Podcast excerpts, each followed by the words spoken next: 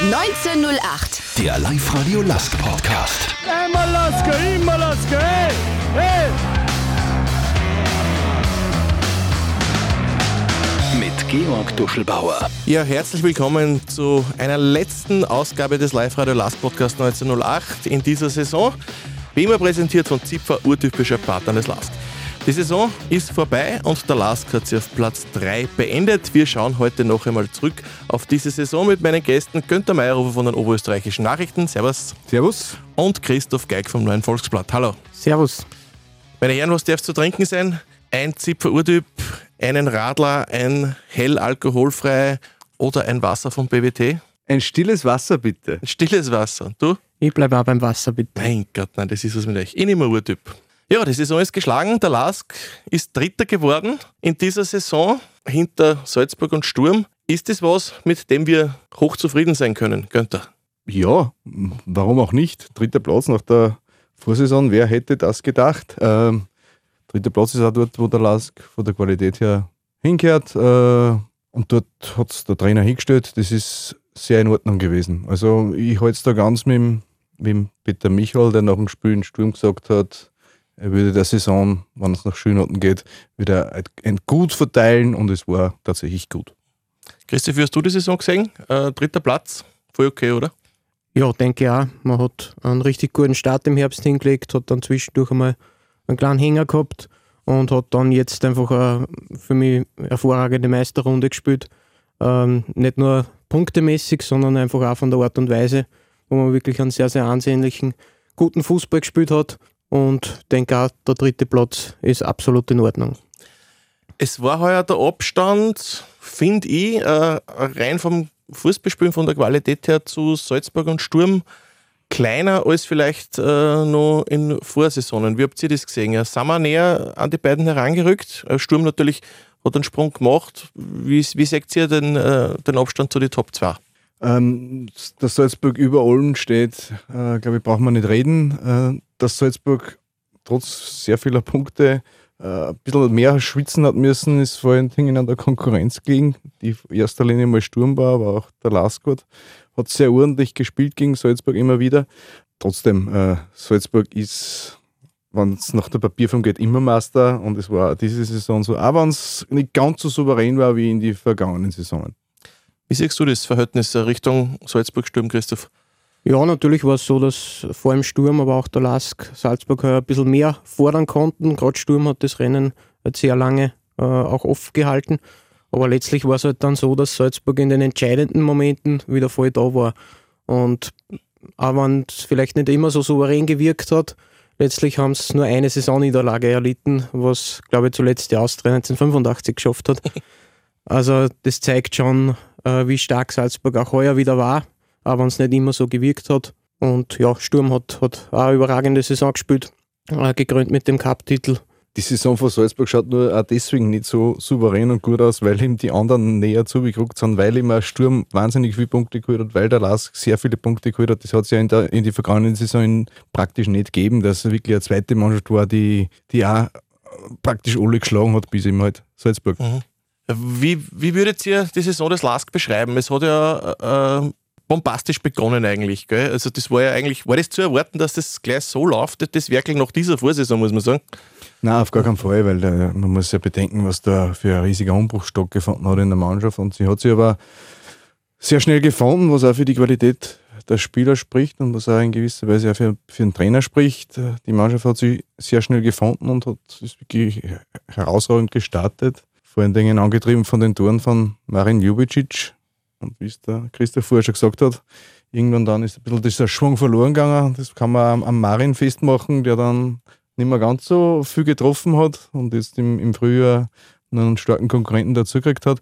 Ähm, Im Endeffekt, im Endeffekt wenn, wenn, du vor der Saison sagst, du willst Dritter werden, äh, nach der Vorsaison, die, wo du Achter bist, musst du normalerweise sagen, das ist eine unglaubliche Leistung bisschen möchte ich es relativieren. Es ist eine sehr gute Leistung, äh, aber der Kader war halt auch dementsprechend jetzt frisch aufgestellt, neu aufgestellt, besser aufgestellt. Und der Didi hat natürlich äh, mehr Zeit gehabt, und, und das Ganze, um das Ganze äh, der Mannschaft rüberzubringen. Er ist ja relativ kurzfristig gekommen letzte Saison und hat dann wirklich seine erste ganze Vorbereitung machen können. Äh, hat man das dann gesehen, im, vor allem im Herbst gleich zu Beginn? Ja, auf jeden Fall. Also er hat über die Vorbereitung äh, hat er einfach ja, sehr gute Arbeit geleistet, hat die neuen Spieler gut integriert. Und ja, man hat dann schon ganz klar gesehen, auch, wie die Mannschaft Fußball spielen will. Und ich finde einfach dann auch jetzt noch einmal, dass die Mannschaft über den Winter beziehungsweise dann hin zur Meisterrunde noch einmal einen Schritt nach vorne gemacht hat. Einfach auch durchaus durch die, durch die Neuzugänge, die man im Winter auch noch einmal geholt hat, mit Usor, mit Alverov, mit Mustafa. Ich glaube, dass das auch noch nochmal sehr, sehr wichtig war, wo man Qualität dazu bekommen hat, aber einfach vor allem mehr Möglichkeiten, um auch von der Bank dann einmal nachzulegen äh, man hat dann auch gesehen, die Mannschaft hat sehr viele späte Tore erzielt im Frühjahr und ich glaube, dass das schon auch wichtig war. Was würdet ihr sagen, was hat euch besonders gefallen in der letzten Saison, was der Lask gemacht hat, jetzt über die ganze Saison jetzt gesehen? Was hat sehr gut funktioniert aus, aus eurer Sicht? Es müssen immer sehr viele Dinge zusammenspielen, damit du positive Ergebnisse hast. Und es waren nicht sehr viele positive Ergebnisse. Beeindruckend war für mich vor allen Dingen die, die Meistergruppe, wo man tatsächlich dann gegen die Starken, sagen wir mal so, wo man gegen die Starken spielt und trotzdem sehr erfolgreich war, dass man Rapid, Austria und Klagenfurt im, im Griff hat und gegen Sturm ist immer eine Schnittpartie und gegen Salzburg, wenn du ein bisschen Glück hast, gewinnst da. Ähm, das war für mich das Beeindruckende. Also die Performance in der Meistergruppe war, war, war sicher sehr stark. Was war für dich, äh, Christoph, das Positive an dieser Saison? Was hat dir besonders gut gefallen? Ja, insgesamt einfach die Entwicklung der Mannschaft, äh, wie sie eben wie der Günther sagt, wie sie dann vor allem gegen die Top-Gegner aufgetreten ist, wo sie teilweise Spiele wirklich dominiert hat, wo ich, wenn ich an das Heimspiel gegen Rapid in der Meistergruppe denke, äh, waren einige Spiele noch mehr dabei, wo man wirklich sehr, sehr souverän aufgetreten ist. Man ist dann auch im, im Laufe der Saison defensiv immer stabiler geworden. Man ist offensiv noch variabler geworden. Sicher hat man äh, bis zum Schluss immer wieder das Thema gehabt gegen, gegen tief verteidigende Gegner, wo man sich einfach etwas schwerer getan hat. Aber insgesamt auch die Entwicklung von einzelnen Spielern war sehr, sehr positiv. Die Neuzugänge haben eigentlich fast alle äh, gut eingeschlagen. Also da waren sehr viele positive Dinge dabei. Das haben wir übrigens auch beim jüngsten Podcast besprochen, dass, der Lask, dass der Lask in der Meistergruppe groß, mit großer Wahrscheinlichkeit gut ausschauen wird, weil dort der Gegner einfach nicht tief steht und da tut sich der Lask ein bisschen leichter. Das wäre eh schon meine nächste Frage gewesen, wenn man sich anschaut, äh, gegen wen der Lask die meisten Punkte geholt hat, das sind eher dann die äh, Mannschaften aus den vorderen Tabellenbereichen gewesen. Wenn man schaut, gegen, äh, gegen wen man Olanek gewonnen hat, Hartberg zum Beispiel, immer nur also sogenannter Angstgegner. Warum ist es äh, in der Saison so schwach gewesen, dass man, sich, dass man da wirklich die, die Punkte holt und ich muss sagen, wenn man da vielleicht ein bisschen mehr gehört hätte, wäre die ganze Sache vielleicht nur ein bisschen interessanter geworden vorhin. Naja, ich denke, es ist immer schwierig, an, an tief verteidigenden Gegner, der kompakt steht, der gut verschiebt, die Räume eng macht, dass man den bespielt und da Lösungen findet, ist nicht leicht. Und ja, wenn man einfach mehr Räume vorfindet, dann kommt diese Qualität dann, die der Lask einfach auch hat in den Reihen, äh, noch besser zum Tragen. Aber das ist sicher ein Punkt, an dem man in Richtung nächster Saison arbeiten muss. Weil was wäre, wenn? Äh, ich meine, ist eh ist relativ, aber was wäre, wenn der Lask gerade gegen die vermeintlich schwächeren Vereine ein bisschen mehr Punkte geholt hätte, dann, dann wäre das richtig interessant von her, oder Günther? Dann hätte er vielleicht gegen die Besseren nicht so viele Punkte geholt. Also die, die Saison ist vorbei, die Spiele sind gespielt, wir brauchen nicht mehr spekulieren. Platz 3 ist ein gutes Ergebnis aus. Was für Spieler sind euch besonders aufgefallen in dieser Saison? Was würdet ihr sagen, waren so die, die Aufsteiger des Jahres aus eurer Sicht, die besonders herausgestochen sind diesmal? Für mich gibt es einen Mann der Saison und das ist Radovan Vujanovic. Weil äh, nicht so unrecht ist ein bisschen kritisiert worden nach seiner ersten Transferperiode. Ich erinnere an Sako, Twatschik. Das schaut jetzt ein bisschen anders aus. Also die, die Spieler, die er hat, waren praktisch alle Verstärkungen. Die Mannschaft ist besser geworden und dabei hat er auch noch Geld verdient, wenn ich daran denke, dass er einen, einen Marco Ragusch an die Austria verkauft hat, der in der gesamten Saison keine Minute für die Austria gespielt hat. Hong verkauft hat, äh, der Lask ist besser geworden und hat trotzdem Geld damit verdient. Wer ist dir ausgestochen, Christoph? Ja, zu dem Punkt kann ich Günther mal nur recht geben. Also ich glaube, auf dem Transfermarkt hat man wirklich sehr, sehr vieles richtig gemacht.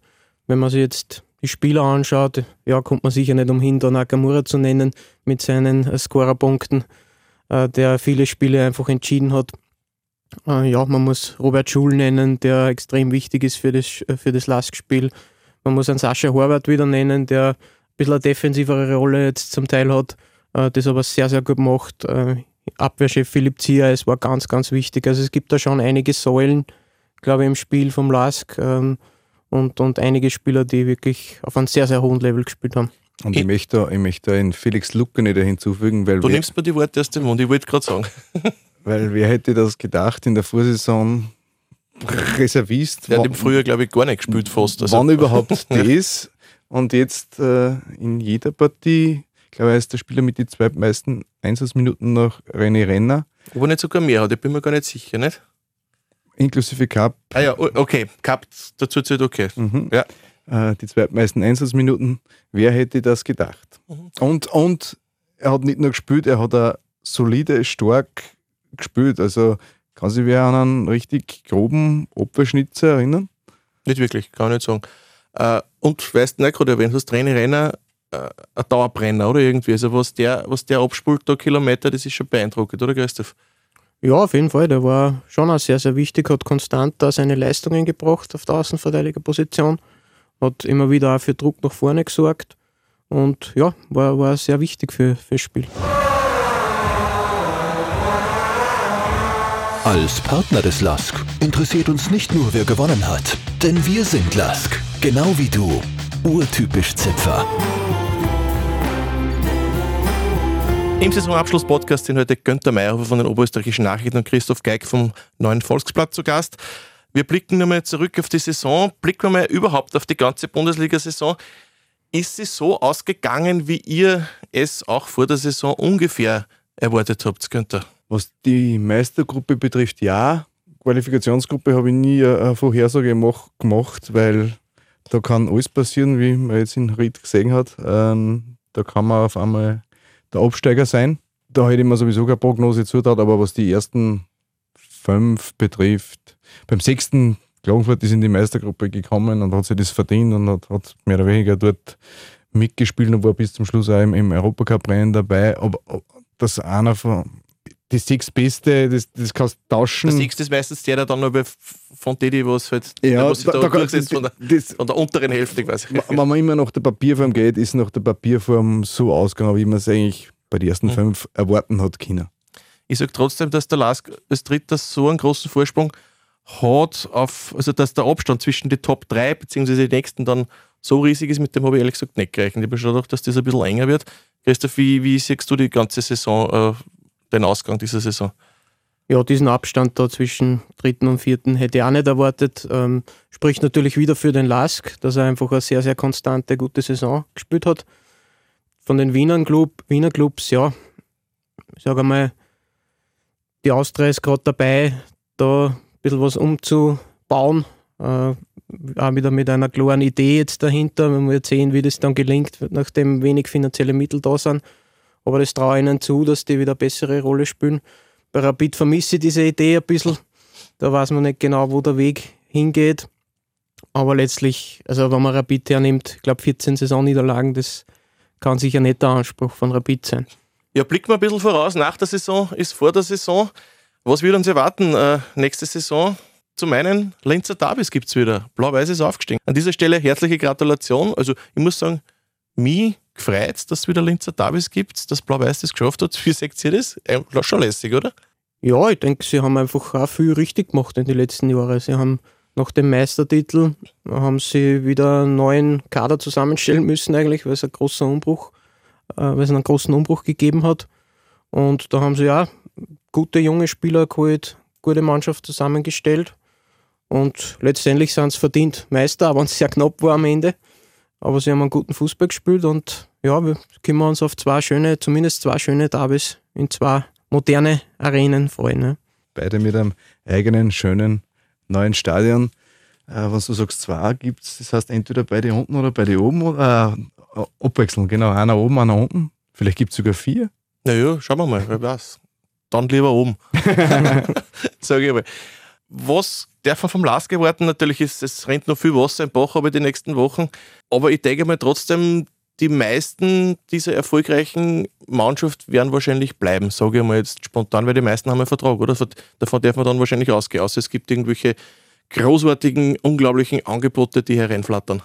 Ja, der, der Umbruch ist im vergangenen Sommer geschehen. Äh, der Kern mehr oder weniger, oder der erweiterte Kern steht sogar, es steht, es steht die Mannschaft, dass auf der einen oder anderen Position was dazukommen wird, ist klar.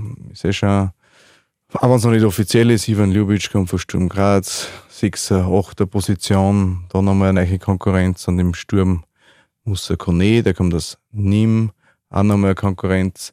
Wahrscheinlich wird, wird sich der Lask vom Keto Nakamura verabschieden. Das ist auch jetzt kein großes Geheimnis. Könnte äh, sein, weiß man nicht, aber gut. Es ist mit großer Wahrscheinlichkeit so, weil. Äh, Hat natürlich Begehrlichkeiten geweckt, natürlich. Ja. Ich glaube, er ist bereit für den nächsten Schritt und den wird sich der Lask gut bezahlen lassen. Brauchst du ja auch. Du brauchst ja, damit du einen, einen Spieler daherbringst zum Lask, der äh, ein Talent hat der, der muss sagen, dass er da den nächsten Schritt gehen kann. Und, und Kette ist so ein gutes Beispiel, wo der ist aus den mhm. Juniors gekommen und hat dann mhm.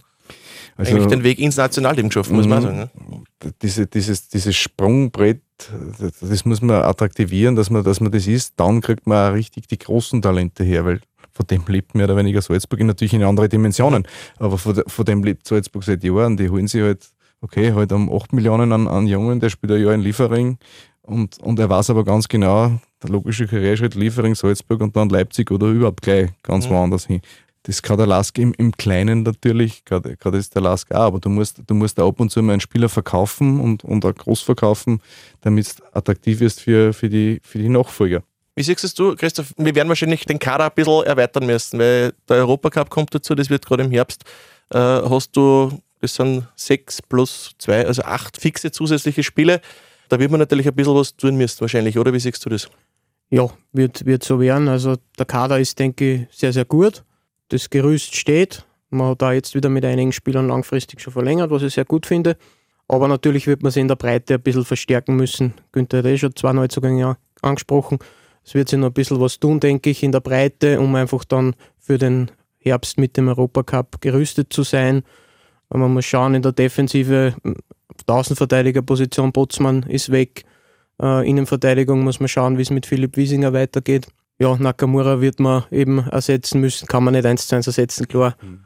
Aber da wird, wird sie was tun. Aber sonst denke ich, braucht man jetzt nicht allzu viel verändern, weil der Kader gut ist, weil die Mischung passt. Vielleicht schafft der eine oder andere junge Spieler noch, äh, dass er, dass er Fuß fasst. Und dann ist man, denke ich, gut aufgestellt. Zwei Dinge dazu. Äh, darf mal kurz an was die erste, ich glaube, das waren die ersten Europacup-Saison unter Oliver Glasner. Da haben, glaube ich, immer die gleichen gespielt. Bis ja. auf zwei vielleicht immer die gleichen. Und sie sind marschiert am Donnerstag und sie sind marschiert am Sonntag. Und damals war, war das das Wort Doppelbelastung ja verpönt. Das hat immer geheißen Belohnung und, und so ich das auch. Äh, du spielst eine ganze Saison, dass du in den Europacup kommst und sobald das erste Europacup-Spiel da ist, jammerst, das ist, das ist so arg, es ist so arg Doppelbelastung. Ich, ich darf schon allein dieses Wort ja nicht in den Mund nehmen, weil der Spieler hört das auch und, und, und auch wenn es nicht bewusst ist, der hat Doppelbelastung im Kopf und fühlt sich, fühlt sich halt einfach mir. Es gibt solche Leute, die ja, dass, man das, die, dass, dass man allein mit der Einstellung schon einige, genau, dass Hallo, genau. geil Europacup, wir, darf, wir dürfen. Ja. Genau, wir, wir dürfen ja. und, und, und von mir brauche ich gar nicht reden. Das, das, das ist mir schon klar, dass der eine oder andere ein bisschen, ein bisschen, ein bisschen mir da ist. Aber, aber wenn ich schon von Hause nur darüber rede, ich bin mir, ich bin mir, ich bin mir, dann ist das im Kopf drin. Dann passiert halt der letzte Schritt nicht, weil ich im Kopf nicht bereit bin dafür. Ist ja klar. Darum glaube ich ja, dass, dass, dass der Kader gar nicht mehr so viel breiter werden muss. Mhm. Du, musst, du musst alle Positionen irgendwie doppelt besetzt haben mhm. und qualitativer und dann musst du und für was hat man die Lask-Amateure? Äh, du musst einen Platz schaffen, dass da mal ein paar Minuten spielen kann. So wie es jetzt Zierngast einmal war, Wimhof einmal war. Mhm. Ähm, sonst, sonst hat ja der ganze Aufwand im Nachwuchs keinen Sinn, wenn du nicht da ab und zu mal an, an, an dazu tust. Was erwartet ihr von der Konkurrenz für die kommende Saison? Äh, man hat schon gesehen, da äh, gibt es Vereine, die sehr unzufrieden waren, die hinterm Lask waren. Das Rapid ist zum Beispiel so ein Beispiel. Äh, der Didi hat zum Beispiel gesagt, einmal äh, vor kurzem, er erwartet, dass Salzburg ordentlich ins Taschel greifen wird. Nochmal. Äh, darf man das erwarten? Was, was wird Sturm machen? Ich glaube, die werden relativ mit fast derselben Mannschaft wieder einlaufen. Außer es tut sich da irgendwas Großes. Was darf man da erwarten für die nächste Saison? ich denke, Salzburg wird sicherlich äh, investieren, wird den einen oder anderen neuen Spieler holen und, und wird wieder als ganz großer Favorit in die Saison starten, so wie jedes Jahr. Sie haben einfach andere Möglichkeiten und die werden sie auch wieder nutzen. Äh, Sturm, denke ich, wird einfach den Weg weitergehen, den sie jetzt eingeschlagen haben in den letzten Jahren, dass sie einfach ja, mit viel Weitblick auch die Transfers machen, dass sie gute junge Spieler holen, die sie dann weiterentwickeln, vielleicht dann wieder verkaufen. Aber ich denke, Sturm ist sehr gut aufgestellt und denen wird auch wieder zu rechnen sein nächstes Jahr. Ja, und dann wird man sehen, wie gesagt, die Wiener Vereine, ob es der Austria gelingt, dann mit wenig, mit wenig Geld einen guten Kader zu bauen, wird man sehen. Rapid ist für mich so ein bisschen eine Wundertüte für nächstes Jahr. Ja, und dann kann natürlich der eine oder andere Verein wieder, wieder überraschen. Aber ich denke, die, die, so die, die Top 4, Top 5, die werden sich das oben wieder ausmachen. Ja, Salzburg nimmt die Salami durch den Verkauf von Scheschko und Seiwalden nach Leipzig 45 Millionen ein. Ist in Ordnung, ja. Das kann und das werden nicht alle sein, weil also Okafor wird wahrscheinlich den nächsten Schritt machen wollen. Ob der Philipp Köhn bleibt, ist auch eine Frage. Ein guter Turmer, ein junger Turmer, wo wir dann wieder beim Alexander Schlager sind. Ähm, die, werden, die werden schon was investieren. Auf der anderen Seite muss man sagen, da hat praktisch das, die ganze Saison der Fernando gefällt, der Stürmer, den geholt haben, eben für Champions League-Begegnungen. Da hat Asucic die ganze Zeit gefällt. Ähm, da, ist, da ist ja noch viel mehr Potenzial im Kader. Also, und, und sowieso der, der, der Salzburger Weg ist ja dann die eigenen Nachziehen aus Liefering, die werden wieder überragende, äh, einen überragenden Kader haben.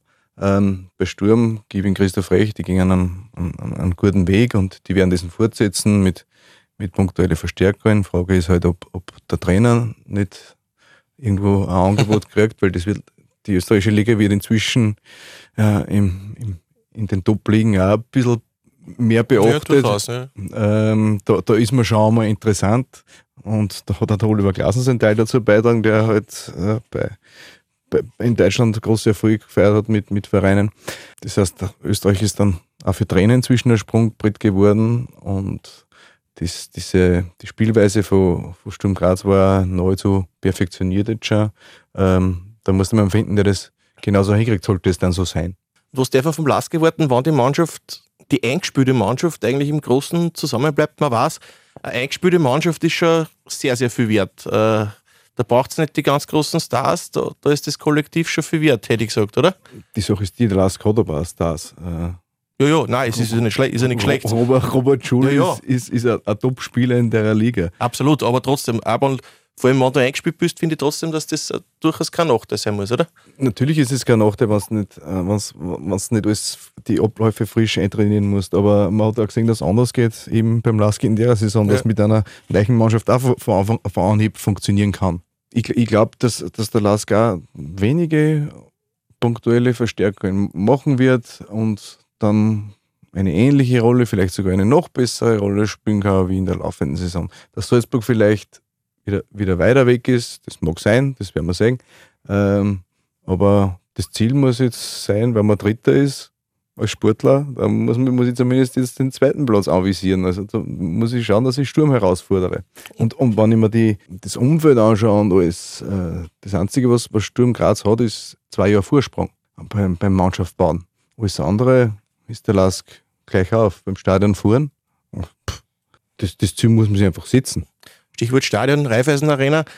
Ich glaube, bis jetzt, wenn man alle Spiele anschaut, Durchschnitt von 14.500 Zuschauern pro Partie. Das ist äh, schon einmal was, was vielleicht da jetzt auf längere Sicht, wenn man es jetzt ständig hat, äh, in, der, in der neuen Saison ein Punkt werden könnte, Christoph, oder? Der, der, der da nur mal weiterhilft, oder? Ja, auf jeden Fall. Man hat es ja jetzt heuer schon gesehen. Man hat alle Heimspiele bis auf die zwei gegen Salzburg gewonnen und teilweise auch richtig gut Fußball gespielt. Die Atmosphäre ist, ist, ist richtig toll. Und ja, das kann auf jeden Fall ein großer Vorteil sein auch in der kommenden Saison. Ich will es nicht in eurer Parade regnen, aber es werden auch wieder unattraktive Anstoßzeiten und, und unattraktivere Gegner als jetzt in der Meistergruppe kommen. Gut, äh, andererseits, wir haben Ostern gehabt, wir haben Muttertag gehabt, dann waren die, waren die Leute auch im Stadion. es, es werden wieder unattraktivere Gegner. Gegner meinst ja, ist eh klar, das, ja. Kommen, ja. man darf nicht immer von 14.000 dann ausgehen, aber dass, dass der Lasker Zugnummer ist, das wissen wir eh nicht erst seit gestern. Ein Blick in die Zukunft ist natürlich die Position des Tormanns. Wir haben jetzt schon in den letzten Runden den Tobias Laval zwischen den Pfosten gesehen und ich finde. Pfosten, sag einmal. Entschuldigung, zwischen den Stangen gesehen. Wir sind ja in Österreich und nicht in Deutschland. Und ich finde, äh, er fängt extrem gut. Also, was der jetzt in den letzten Partien gesagt hat, teilweise äh, war für mich persönlich schon sehr beeindruckend und ich habe ein echt ein sehr gutes Gefühl, äh, wenn man mit ihm in die neue Saison als Nummer 1 geht, oder Günther? Ich habe ich hab ein gutes Gefühl, ähm, die Partien, die ich jetzt am Schluss gehabt habe, waren auch wichtig, weil man hat auch gesehen, wo er sich noch steigern muss und das, ist, das geht womöglich, also das geht am ehesten eben mit Spielpraxis auf dem Niveau, dass er bei Flanken äh, trotz seiner Größe ob uns ein bisschen unentschlossen ist. Äh, das, das, das, das, muss man so sagen. Äh, daran wird, wir uns arbeiten und da hilft vor allem den gerade bei Flanken ist eine, ist eine Sache von Spielpraxis. Und so ehrlich muss man sein, die Flanken in der Bundesliga kommen halt anders als in der zweiten Liga oder in der Regionalliga. Es, es ist halt so. Auf das muss ich einstellen. Ähm, das, das, das traue ich ihm zu. Er hat, er hat alles, wirklich alles, was ein guter Tormann braucht. Und er muss jetzt auch beweisen. Aber er hat, er hat seine Sache gut gemacht bis jetzt. Natürlich kann man so das eine oder andere sagen, dass das Gegentor in Hartberg hat er sich selber die Schuld gegeben, also wo er aus 30 Meter bezwungen worden ist, weil er gerade halt nicht fokussiert war, hat er selber so erklärt. Beim Freistoß von Gazi Begovic am Sonntag hat er spekuliert. War halt dann die falsche Spekulation.